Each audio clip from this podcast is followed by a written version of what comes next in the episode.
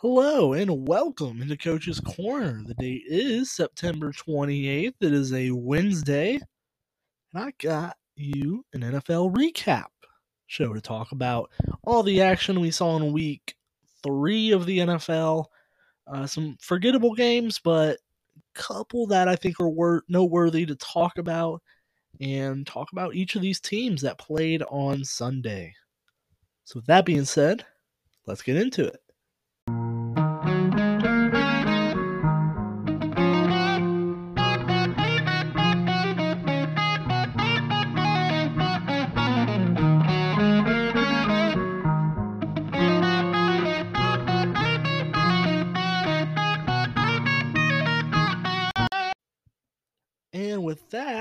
Welcome you into Coach's Corner. As I stated already, 28th, Wednesday, you got it. Let's get into week number three. Now, of course, we got to start in a very kind of nasty place, uh, as I referenced to the quarterback there, who is the nasty man. Thursday night football, Steelers, Browns. The Browns get the win 29 to 17. And I'll say I was home for this game and I managed to watch essentially all of it until I was thought it was fit to turn it off. And I will say I thought it was a good game from the fir- like first half, better than I would have thought. Uh, the Browns came out. The defense really just wasn't that impressive. I, you know, I thought I expected more from this Browns defense. You know, just because I mean Myles Garrett, Denzel Ward, they have a bunch of other playmakers that they've been drafting throughout the years. Uh, just really not a super impressive performance in that first half, and it got so much better in the second half. As obviously the Mitch Trubisky experience is just happening in Pittsburgh. But you know, like I said, they kind of went back and forth in that first half. I thought Jacoby Brissett played a great game. I mean, basically all you could ask for from Jacoby Brissett. No interceptions, two touchdowns, you know, 220 yards. And, you know, the running backs rectified. I think Nick Chubb had a great game. You know, all the stuff that was talked about him last week with the, you know, not sliding down and going for the touchdown. I, I don't know why that was a debate, but it was. And Nick Chubb came back and 113 in the touchdown. I mean, a great game from him. And Amari Cooper, I want to say Amari Cooper had a very, very solid game.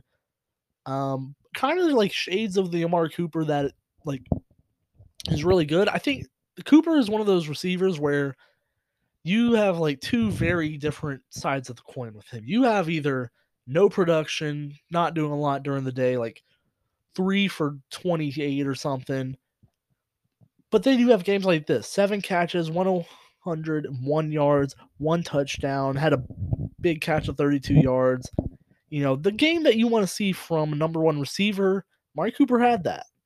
David Njoku was pretty impressive for a tight end. You know, he started off pretty slow during first couple games, but I, you know, came back with nine catches for 89 and a touchdown here. So, like I said, this Browns offense looks to be in pretty good shape under Jacoby Brissett. And, you know, it makes me wonder if the Browns are in a position where they're like, I don't think they will be, but if they're comfortably winning, let's say, the AFC North battle, like maybe they have one or two losses, one or two more losses, I'll say, because I think they're bound to have a couple more. But, you know, I won't say there's a QB controversy because they did pay the one nasty one, 230 guaranteed.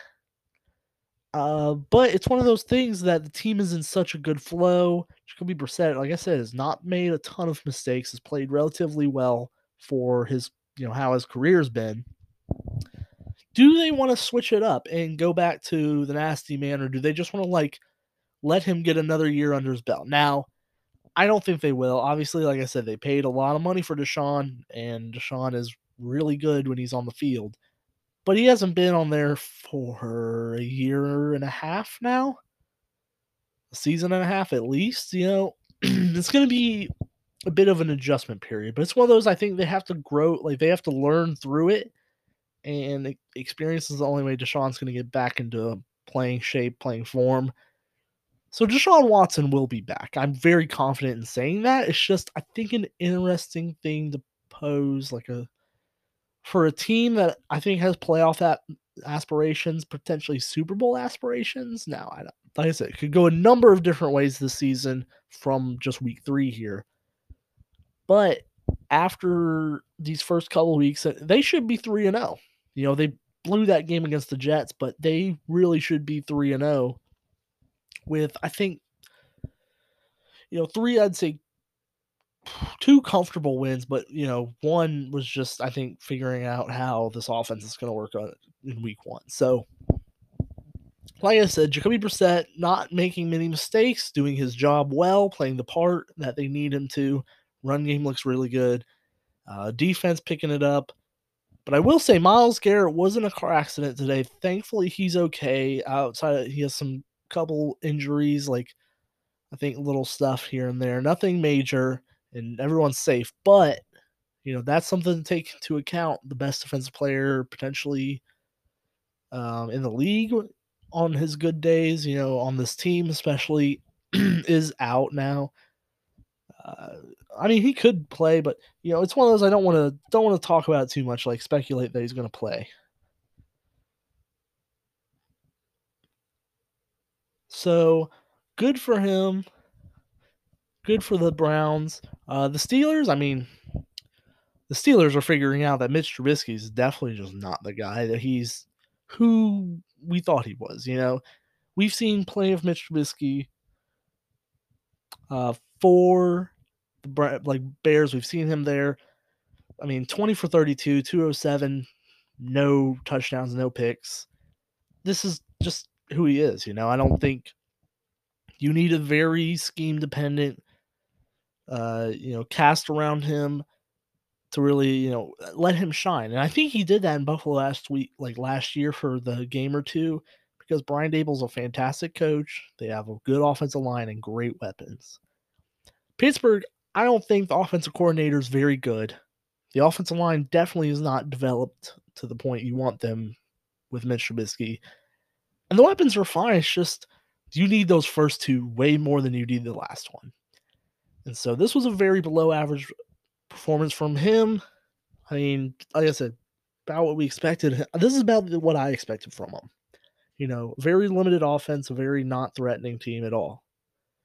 Now, Najee Harris was not good either. Najee Harris had a couple good hard runs, you know, especially coming off the injury we thought he had. Good for him, but not a fantastic game. And this defense, this defense misses their leader. TJ Watt being gone is, I think, showing very much in this box score, this game.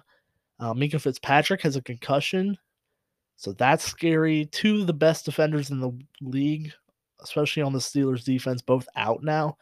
Could get kind of spooky here for the Steelers, who the schedule does not get easier from here. You know, they, I believe, have like a game here and there. Like they play the Jets, but then this stretch of games where they play the at the Bills, against the Buccaneers, at the Dolphins, at the Eagles. That is that's one win at worst or at best potentially. Like the Steelers could find themselves out of the playoff race way quicker than they probably want to for a team that's so used to being up there. Mike Tomlin might find himself with a losing record for the first time in a long time. I think ever, actually. So, yeah, things are getting kind of spooky in Pittsburgh. Uh, we'll see when they decide to unleash Kenny Pickett. I don't know when a good time's going to be. Like I said, with all those games coming up, can't be a good time for his development. He might just sit out the year and they might just tank it out. Like, could totally see that. But yeah, Steelers in a bad spot. The Browns in a pretty favorable spot here. So good for them. Okay, now moving on with some of these other games. I kind of referenced that there was a good amount of stinkers uh, just in general over the past like you know, the past week the, we had some stinker games. This week wasn't much better, and I'm starting to think that there are less quality NFL teams than originally anticipated because, like I said, the results are not particularly encouraging just from a quality standpoint. None of these games have been really well played. A lot of unders, I would say, have kind of been the trend out of the NFL this year. Just not not consistency from teams, especially that we thought would be better. Uh, now these two teams are definitely teams that we were not considering to be better. Um, the Bears and Texans. Now, this was one of those games where it was weirdly competitive. Just you know, the teams were both bad.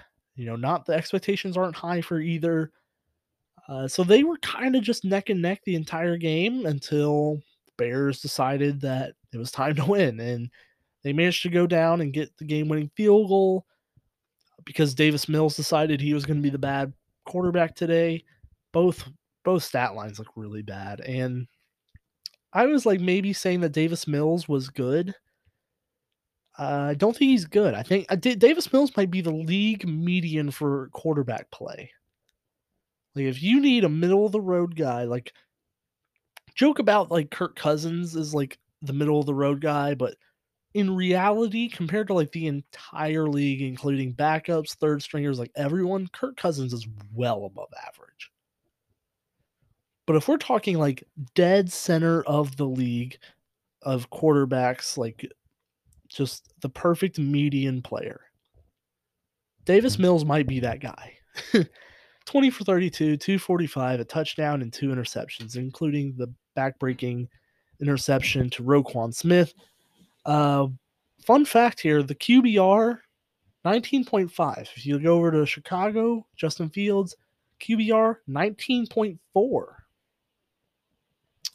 So uh, quite the difference there of 0.1 in the QBR field. Uh, the Bears are just committing to not passing the ball, which is a decision. I I don't know if the Bears are just realize that Justin Fields is bad. I don't know if they just don't trust him, if the offense is just not the receivers are just so bad that they don't want him to throw the ball, but you know, 17 attempts here, another low attempt total under 20, which is really bad, just awful. Uh, the Bears now, I don't know how many attempts he has. I think Justin Fields is hovering around. Mm-mm-mm. He has 45 total attempts for the season.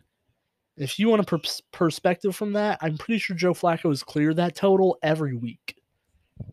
So, yeah, the Justin Fields experiment in Chicago, which granted he's giving really nothing to work with, like absolutely dirt, but even then, he hasn't been helping his case. You know, it's 106, two interceptions. One of them was really overthrown, bad ball.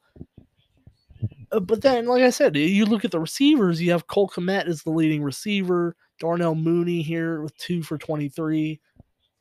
Like I, I don't know who he can throw to that would make him feel comfortable throwing the ball more than 20 times. You know, like I don't know where the production is in the passing game. There's really just no sign of hope at all for where this team can go on that side of the ball. Now, running it, now listen, running the ball, the Bears are shockingly fantastic at it.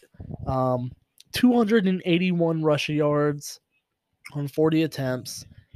Uh, they had two touchdowns. Khalil Herbert took over the game once David Montgomery went down with injury. 20 carries, 157, and two touchdowns and I like kind of I I like Khalil Herbert a lot. I've kind of thought that they were going to transition more to Herbert from Montgomery, and I found it interesting because I like David Montgomery. I don't think he's a bad running back per se. Uh, health concerns are obviously there, but like when he plays, he's good. But it's kind of been coming out. It's like they kind of want to move on to Khalil Herbert because I guess they see a better player like I said, I can't fully blame them because Herbert, I mean, was spectacular once Montgomery went out. and this is, like I said, against a bad defense in the Texans, but you know his his games every time he comes out, he turns out to have a good uh, amount of production for what he's given. So I don't know. I, I think the tide might be turning. Khalil Herbert might be running back one in Chicago. Uh, now listen. Also, the Bears are two and one. I think we have to remember this. Like as bad as I'm talking about the Bears, they are two and one. I think the rookies on defense have been really impressive. Robertson, I believe, the edge has been, I think, way better than I. Like I didn't know who he was. I think he's popped off the page a couple times when I see highlights. Uh, Jaquan Brisker, the safety they drafted from Penn State, has been really strong for them, I think, in the back end. Uh, Roquan Smith made the game winning interception. So it's almost like he should pay the really good linebacker that probably won you the game tonight. I don't know. I'm just a casual fan. Uh, Eddie Jackson's been good. Like the Bears' defense is, I think, more than fine, but that's never been the question. It's always this offense, and it's always comes back as really bad. And they spent multiple first round picks to trade up for Justin Fields, and to, if he's not the guy, then he's not the guy. But it's also unfair to him to not let him have a chance at that if his, like I said, best weapons are Cole Kmet, Darnell Mooney, and Equanimeous St. Brown. And with all due respect to those guys, they're all either young or just not at that level of good for a young quarterback that needs a reliable, dependable, at least probably veteran talent. And I would say that's got to be number one on their to do list this offseason. I mean, the line is what it is. I think they have pieces on the offensive line that work just enough. Not perfect, but I don't think anyone's offensive line is really perfect. So they have to go get a pass catcher. They have to. And uh, looking at the Texans, I don't even really know what to say about the Texans. I mean, obviously, uh, their offense just doesn't really cook that much. Their defense doesn't really stop that much. The Houston Texans are the Houston Texans. 0-2 and 1 is the most Houston Texans record that you can possibly have. Uh, but I mean, encouraging signs. You know, Dameon Pierce had a really solid game. Uh, I mean, yeah, no, that's really it's really most what I can say. Their safety, Jalen Pitre had a good game. Um, Derek Stingley had some plays here and there. Like I, I don't think the Texans are necessarily horrible where they're getting blown out every week, but this is about a Texans game, so spent way too much time on that game. I don't, I don't even want to think about it. Let's move on to another just weird game. Um, Titans and Raiders. Now, this was really the like loser goes home bowl because both teams 0 2, both in the playoffs last year, really have not shown signs of life this year. And the Raiders is especially tough because they hired a new coach. They traded for Davante Adams. You know, they did the whole thing. They signed Chandler Jones. Like, they did the whole thing they were supposed to be a playoff contender. I was pretty high on them, I would say, just from like a. Uh, I think they can be a productive team this year. You know, this, that, and the other. Thought they'd be better than the Broncos, which they might be, but we'll never know. I mean, this week we'll see them play. But yeah, no, the Raiders have just been, frankly, abysmal. I mean, this Derek Carr is not the Derek Carr that we saw last year. He's been just really sloppy. I think that's kind of been a good thing about Derek Carr. He's not like I don't think he's sloppy to the point where he's losing you games with turnovers. But this this time around, I mean, it, bad interception. Uh, it's just not working out, you know. The ball isn't getting to Davante Adams enough. I mean, ten targets is no joke, but to have five catches from that is a tough scene. Darren Waller getting five targets for three catches. Like, there's issues with this Raiders team. I think the defense is number one, obviously. Maxx Crosby is so good, but nothing else around him seems to really be worth it. So, does it matter? You know, does your defense really matter if they're not doing anything? Like, obviously, no, because they're not stopping a Titans offense that's frankly putrid then I don't I don't know what to tell you. And they they turned it on in the second half. No points allowed in the second half, but I mean, you put yourself in such a hole in the second quarter. Tennessee scores 17. I mean, you know, I I just don't know where the Raiders really go from here. I mean, Josh McDaniels second time around as a head coach, not very positive, but like I said, if they play the Bron if they play the Broncos this week in Vegas, if they lose that game, frankly, I'm not I'm not quite sure if Josh McDaniels makes it to the end of the year because this was a big hire, you know, supposed to be a big big year for Derek Carr and Adams. Like this was going to be a good good time for the Raiders fans, but this is obviously not it. Uh, moving over to the Titans, I I don't know what to make of this Titans team. I don't think they're good, but Mike Vrabel might make them a playoff team. And I don't mean a playoff team like a wild card team. I mean a playoff team like they win the AFC South, but that's purely off of coaching. I think he can do a hell of a coaching job, but this offense, man, shows just the days of Arthur Smith are long gone. I mean, as skeptical as I am about Arthur Smith, he ran a really good offense in Tennessee. He did. He just frankly had Ryan Tannehill playing as one of the top five best quarterbacks in the league, which is insane to think about now. But yeah, Tannehill has not looked like the guy, obviously. I mean, I think they want him. Thing is, Malik Willis is so raw, so they can't really move on to him yet. But I don't know if Ryan Tannehill makes it to next year as the quarterback for the Titans. Uh, the running game, I mean, Derrick Henry, I don't think Derrick Henry has really looked fantastic, but I can say that about basically every running back that we think is the top five running back. Uh, but he really hasn't looked especially Derrick Henry esque this year. And I mean, obviously, he's coming off the injury. I, I think that's still, I won't say lingering, but, you know, it's still, he's not in football playing shape yet. You know, it's not 100% Derrick Henry time. However, you know, I mean, 85 yards today, a touchdown. Uh, five catches for 58 yards is a really good sign, too. Like, I, I think Derrick Henry will get there eventually. It's just he's taking some time to warm up, and I understand that. Like I said, he come off a pretty big injury, so uh, if you look at the receivers on this team, frankly, the production is just not there.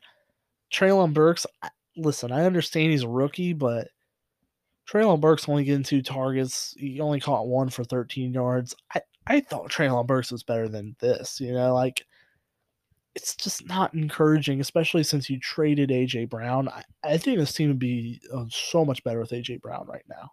But obviously, they decided to move on from him, which is looking like a tough decision. Uh, now the defense, defense, I think played really impressive game. Kevin Byard had a big interception in the red zone. Kristian Fulton having some good stats here. Roger McCreary leads them in tackles this week, which is really solid. Rookie from Auburn. If he can get going, that helps their secondary a lot. But uh, yeah, no, I mean, not really a ton to take away from this game. Like I said, I just both teams that I thought were going. This is one of those prime examples. I thought both teams would be way better than they actually are, and yeah, no, they're both they're both bad teams. They just frankly are. Moving on to next game.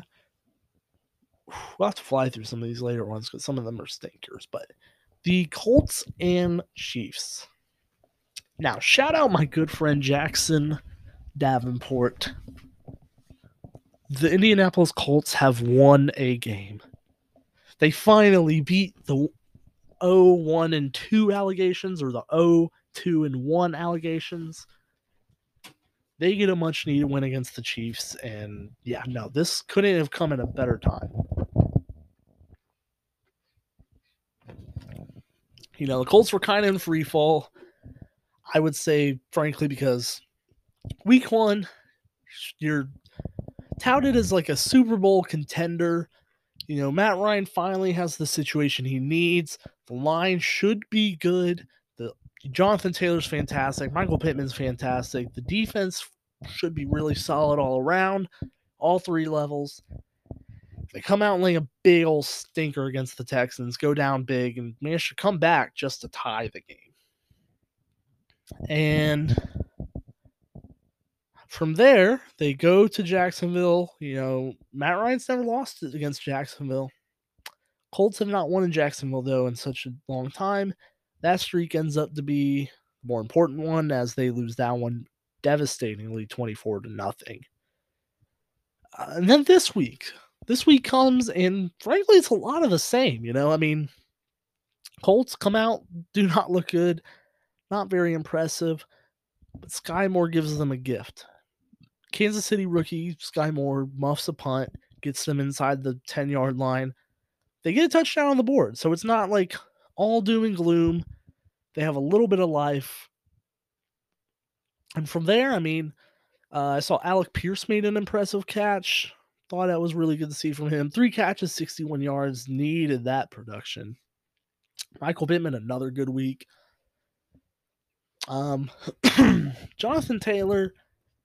Now, listen, I'm not going to say I'm concerned about Jonathan Taylor because I'm definitely not.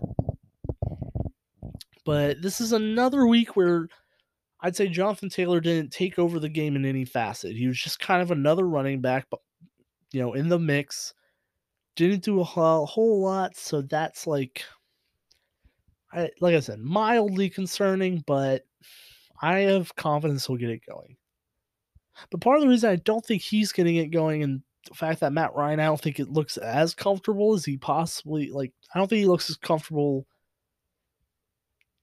I don't. I don't know as, as he did like last. Like he just doesn't look comfortable. I mean, uh, frankly, put it like that because the Colts offensive line has been putrid. I mean, they paid Quenton Nelson a ton of money, sure. But I mean, you look along that offensive line, really just a lot of them feel like they're getting pushed back. And we know Matt Ryan is 38, 37, 38, cannot move very well. You know, it's it's a chore for him to like see that and move at the same time. It's like one of the two has to happen, and you know he's typically not moving. So five sacks turns out to be pretty tough. You know, just just a pretty tough day for him sack wise.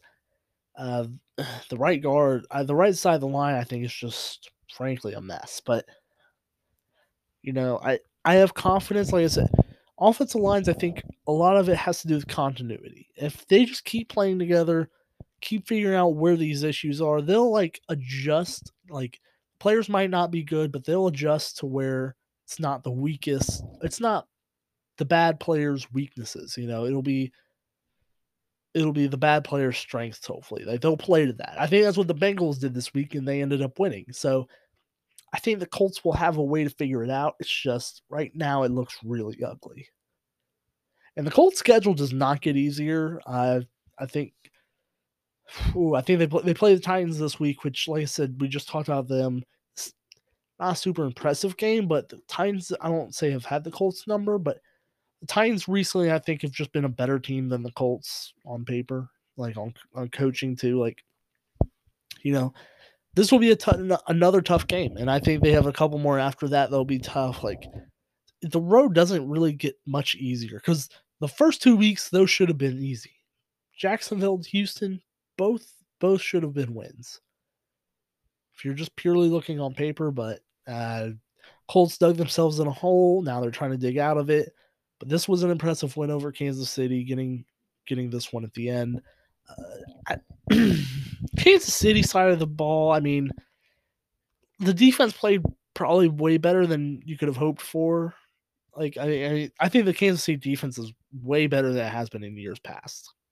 You know, they've kind of been Swiss cheese, very opportunistic defense, but this year I think they have a legitimate defense that actually can get stops on some of these better AFC teams.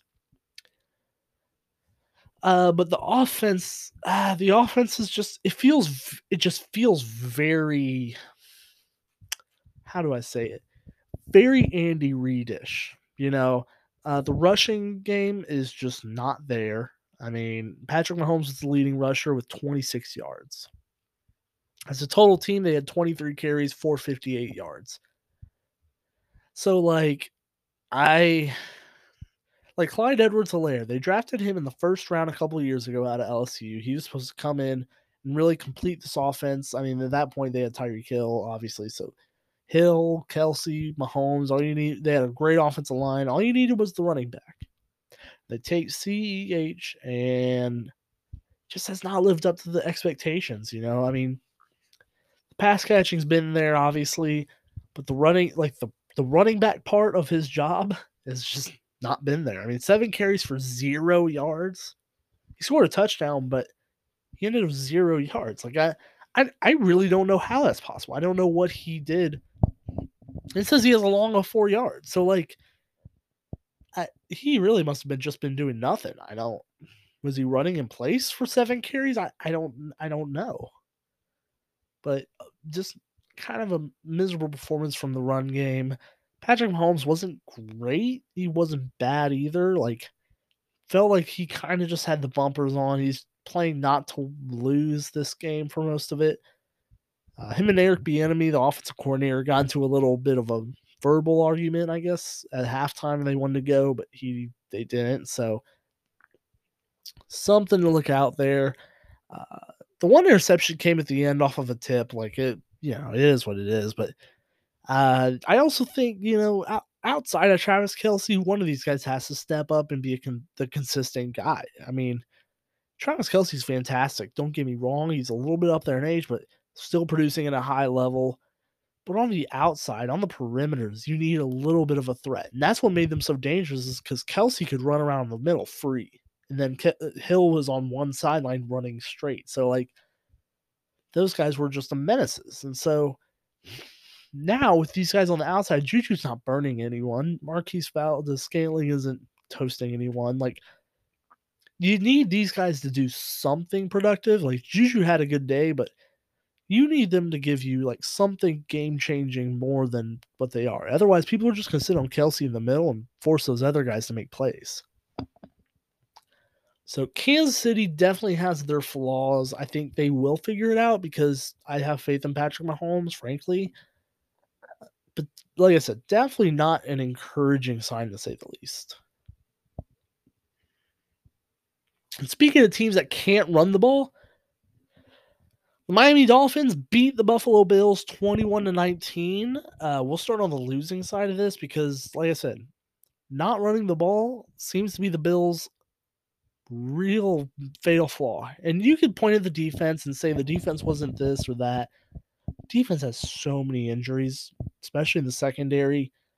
You know, Tua really only had one big throw, I would say, per se. Like the rest of the game kind of was a lot of small stuff. I mean, the Bills held the ball majority of the time. So like the Dolphins offense really didn't even have a chance to do anything. But one big throw from Tua really turned this game around for them. They managed to get the win here. Uh, but the Bills, the Bills, I, I I don't know what to make of this game. I really don't. Because they are so hurt. They have so many injuries all up and down the board. Uh, but I mean, they should have won this game. I mean, frankly, this was like this was one of those games where you look and be like, you know what, Josh Allen, you don't need to do everything. Because at the end of it, he just he looked exhausted. And I think the whole everyone was exhausted because I think it was a hot day in Miami. Like I said, bunch of injuries, bunch of cramps. Like no one really was like full on ex- like you know energized once the game was ending. Like everyone was dead. And I, I think this was like Josh Allen just got pushed to his absolute limit. He just couldn't he couldn't do it anymore. At the end there, just the ball slipped out of his hand. Now he should have made the throw, should have been a touchdown, should have been a win. But this just, you know, this just was not a very encouraging performance uh, from the Bills, just all around. Like I nothing, nothing positive to say here for them.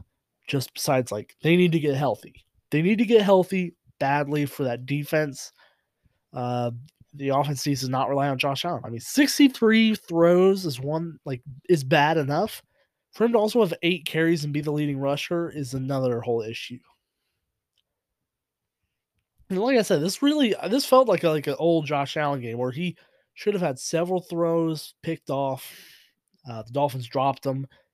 You know, it just he's trying to play hero ball. This was just not really a game where, you know, I I'm curious to see how the Bills do against other competitive teams because this definitely was not an encouraging sign for fans of the Bills. But they do play the Ravens this week, so like I said, they do have their hands full on the defensive side of the ball. I'm like I said, really curious to see how they'll do there.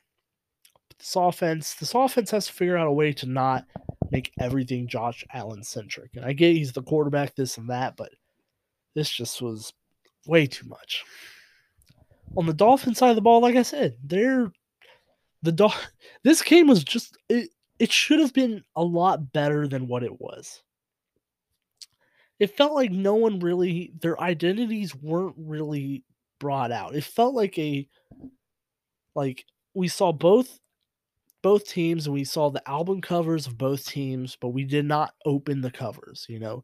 We saw both of them and they just were like slightly released, but we didn't see the like in-depth strategies of each of these teams because like I said, the Bills held the ball 40 minutes of game time. So like the Bills defense didn't really ever have to do anything heavy lifting. Miami Dolphins offense really, like I said, didn't do a whole lot outside of the one big Jaylen Waddle throw by Tua, but you know, like the run game wasn't a factor for either offense. Like I, I don't know what to take away from this game other than Josh Allen needs to not put so much on his plate. Uh, Tua Tua got banged up pretty bad. Uh, he was stumbling around concussion wise. It looked kind of spooky. Uh, NFLPA said they're going to investigate how it was handled, so that seems really encouraging for the Dolphin side of it. they handled something well or not, but nonetheless, the, that's the thing. Something to look out for. They're calling it a lower back injury, which is just definitely not what happened. Like, it, anyone can watch the video and be like, that's definitely like not a back injury. That is for sure a concussion. Um, but yeah, that that's something to look out for. Is they have a quick turnaround. They play Thursday night football in Cincinnati against Joe Burrow and company. Uh, and I, I don't think Tua should play in this game. I mean, like I said, that hit was scary. Seeing him get up and wobble down and have to be helped off, like none of it looked good. Uh, and frankly, I mean, we'll we'll see what the wonder child Mike McDaniel has, but people are people are bullishly high on him right now. And we're only three games into his career. I know he's cool, he's really funny, but hey, now come on now. It's, it's I'm I'm not a believer in this Dolphins team. I've been comparing this Dolphins team to the Cardinals team last year, where starting off, they have an offensive genius at coach, they have a pretty solid young quarterback, and you know they'll win a ton of games here in the beginning. You know the Heat plays to their favor here in Miami. It's just kind of who they are. Flashy team, flashy, cool colors. But this doesn't seem like a team that screams like we can travel on the road in the winter to Buffalo, to Kansas City, to trying to other outdoor stadiums, to Cincinnati, like to Baltimore in December, uh, November, January. I, I can't see this Dolphins team traveling to any of those places and really making an impact where they are like running as fast as they are now. And I mean, I know they have the two of the fastest players on earth, and that'll give them a chance in every game. But frankly, I don't know if it can keep up. I don't know. Just uh, they don't sell me as a playoff contending team. I think they'll make the playoffs quite easily. Contending in the playoffs, I'm I have my skeptical thoughts on it. Okay, now the next game to talk about Lions Vikings. Oh man, Detroit. I want to try so hard to believe in you and how good you are because I do think you're really just good. But man, this was the most Detroit Lions loss. Uh, they put up 14 quick points uh, to be answered shortly after, when in the halftime tied with the Vikings here. Um, scored 10 in the third quarter. So jumped up to another lead, 24 to 14. And it just kind of crumbled in the fourth quarter here. I mean, the Vikings scored two touchdowns here. Uh, Kirk Cousins had a pretty good game. Like I, there's nothing really bad to say about his performance. Uh, missed missed a couple throws, but nothing to the point that it was like losing them the game. Obviously, he won them the game with a touchdown pass. So, uh, Dalvin Cook had a great game, but went out due to injury. Uh, Mattison came in, was a productive. Uh, Jared Goff on the other side of the ball had a good game as well. Now, I didn't see this interception he had, but you know that's tough. Uh, D'Andre Swift was banged up, so he didn't have many rushing duties. But Jamaal Williams is back up, 20 carries, 87 yards, two touchdowns. Uh, he got flagged for a funny celebration he did where it's like the Hingle McCringleberry uh, Key and Peele skit where he did too many too many pumps with his celebration. So that was funny to see, you know, how that happened. But you know, uh, yeah, no, the Lions. I think. See, the thing about the Lions is, I think they've reached like the above stage of they're not frisky. They're like they might be just legitimately a good team. You know.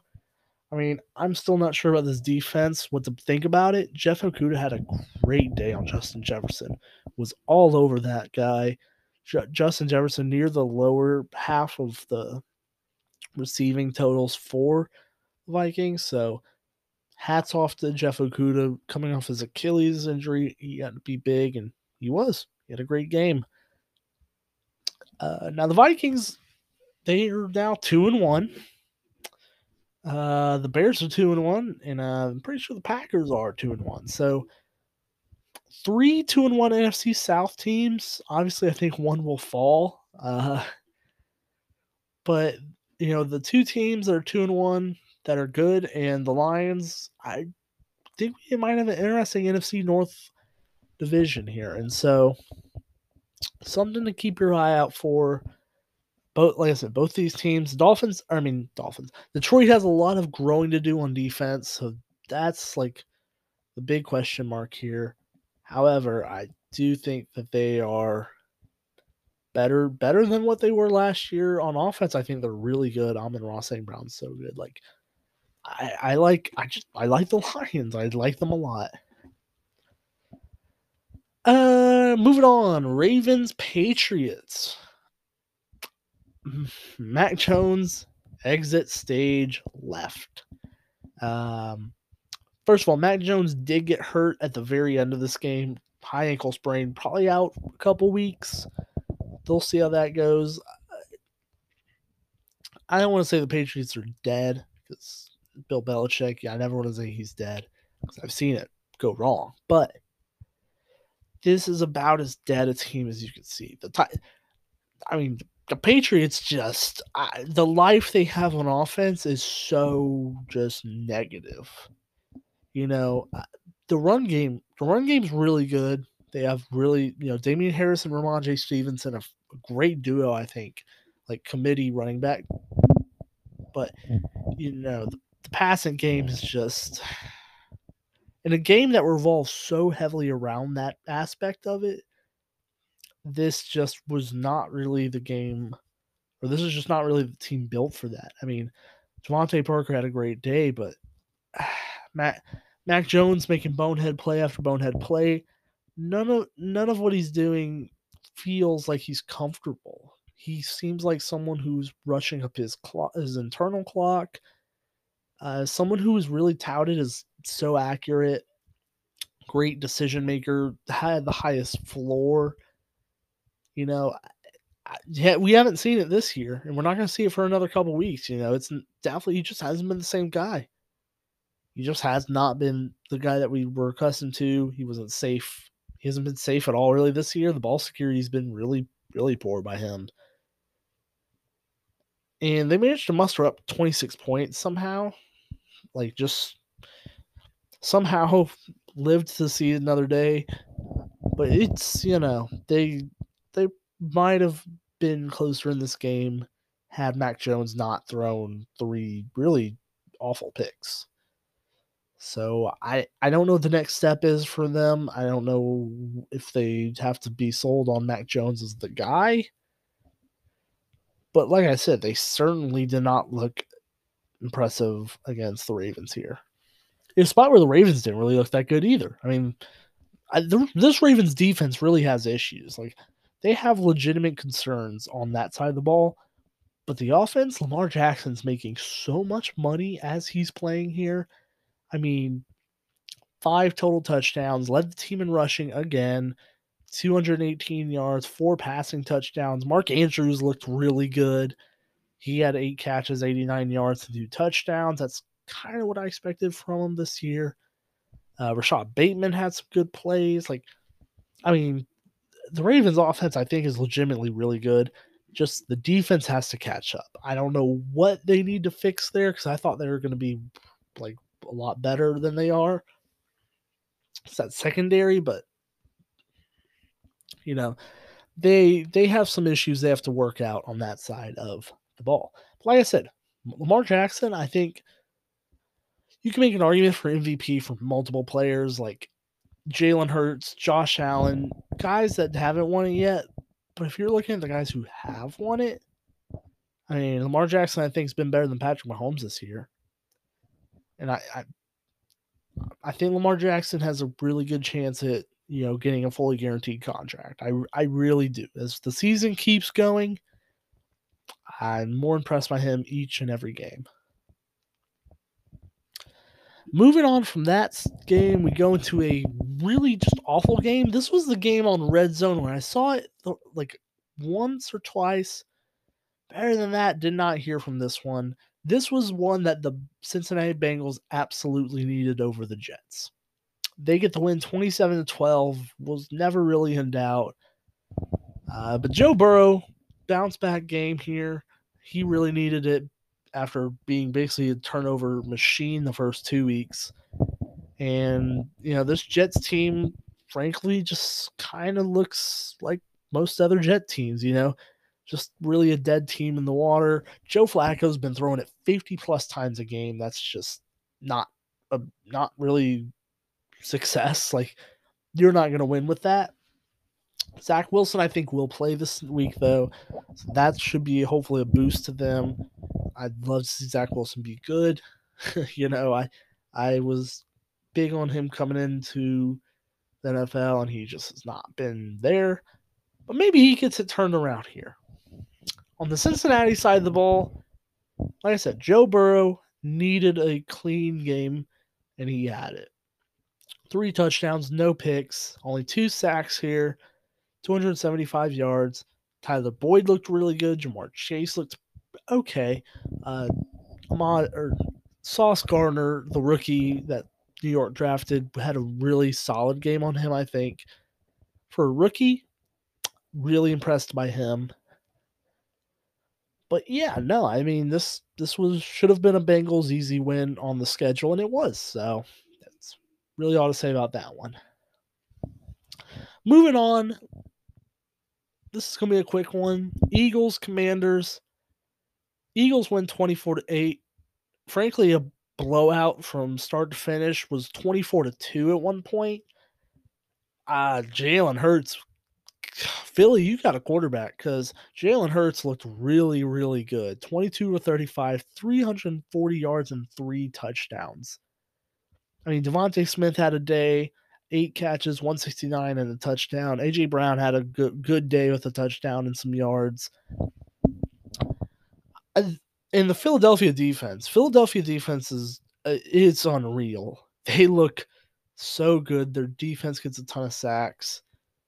You know, the secondary, Bradberry and Slay might be the best cornerback duo in the league. Like the Eagles are playing at a level right now that I think separates them from the rest of the league. You know, I I'm curious to see how the rest of the season plays out. If teams adjust to how they are, if Jalen Hurts keeps improving this season, because I mean, Philly looks pretty unstoppable right now, three games in, and I, like I said, it's three games in, so don't want to take too much away from it. But if I had to pick a team for early Super Bowl favorite, like if I if I watched every single team this year, and I said my Super Bowl favorite just based off of this pure year. The Eagles might be number one. I mean, they've just been that good on both sides of the ball. It's been a complete team effort. No, nothing but compliments to the Eagles.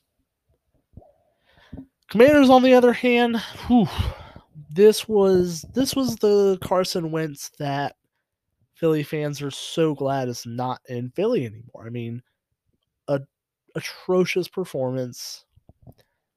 I just there's just nothing really positive to say about this Commanders team.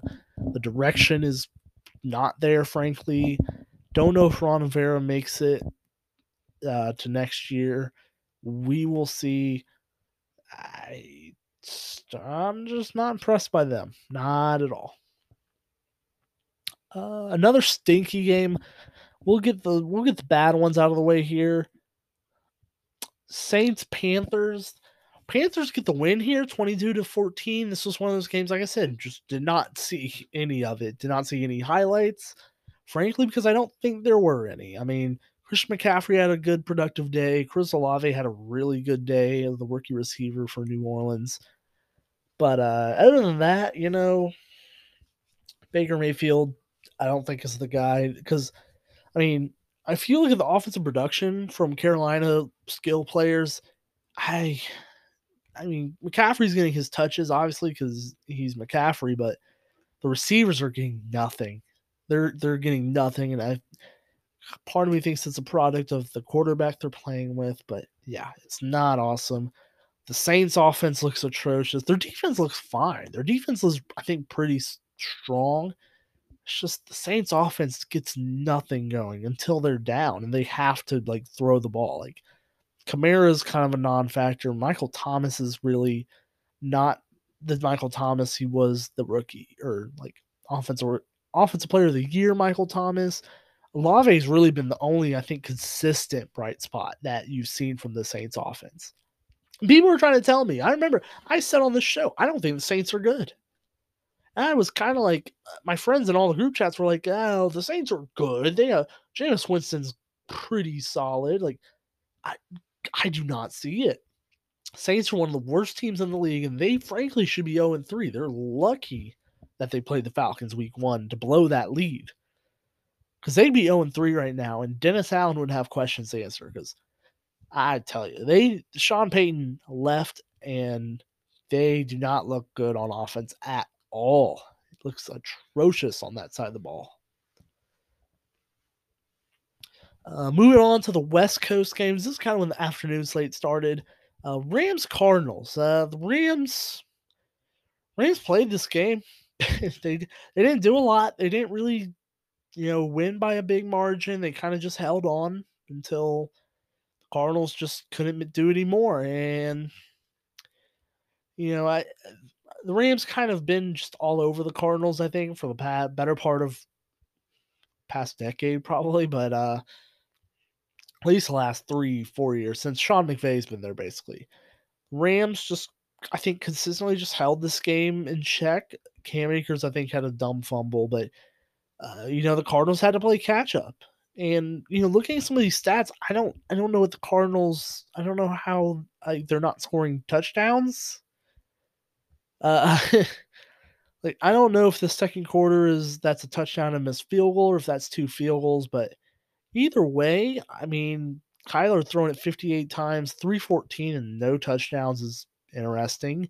Marquise Brown 14 14 catches, not 4, 14 catches, 140 yards, no touchdowns. Like I, I don't I don't know I don't know what the Cardinals have to see more from Cliff Kingsbury to realize that his I, I don't high school his high school passing offense isn't just not going to work here at the NFL level. I don't know if it'll work at the college levels. It just is especially not working here at the NFL level. I I don't know I don't know where the Cardinals go from here. I really don't. I, the Cardinals might be I'd say eight, nine, seven, and ten, and they could, I think, sneak into the playoffs with that. I, the NFC is bad. The uh, both conferences are bad, but the NFC is rough.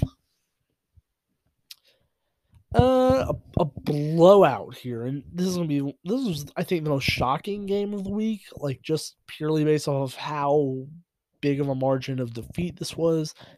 The Jaguars beat the Chargers 38 to 10. Now, listen. I I like Trevor Lawrence. I came into the year thinking Trevor Lawrence actually has a good quarterback coach, like Whisper and Doug Pederson who had Carson Wentz playing it great. Uh, Trevor Lawrence had a coach that wasn't, you know, in the bars after a Thursday night game. This is going to be a good year for him. You know, I, didn't ever expect them to come out and be two and one with a dominant win over the Colts and a dominant win over the Chargers. And they now go to Philadelphia, I believe, this week, or they, they play Philadelphia regardless. And if they beat the if they beat the Eagles this week, I I don't know how high the stock can be for the Jaguars, but it's going to be astronomical. I think it's already high right now because I think the defense, the young players on that defense, Devin Lloyd had a game. Travon Walker has looked really strong, I think, in his spot. You know, Josh Allen is there. Eh, like the, they have pieces on that defense that look really solid. They held this Chargers offense to 10 points. Now, I know Justin Herbert is not 100% at all, but still, this Chargers offense has a lot of firepower. I know their O line is banged up, but they have a lot of firepower. And to only ha- surrender 10 points is impressive. And on top of that, Trevor Lawrence, 28 for 39, 262, and three touchdowns. And here's the biggest thing no interceptions. You know, Trevor Lawrence has been very prone to just be, trying to kind of play hero ball, put the ball in places he definitely should not. Because, I mean, he's just always been that guy that can place the ball anywhere. But in the NFL, he's just been doing that a little bit too much. But this game, I, he played lights out. This is this might be the Trevor Lawrence breakout game, the turnaround game where we look at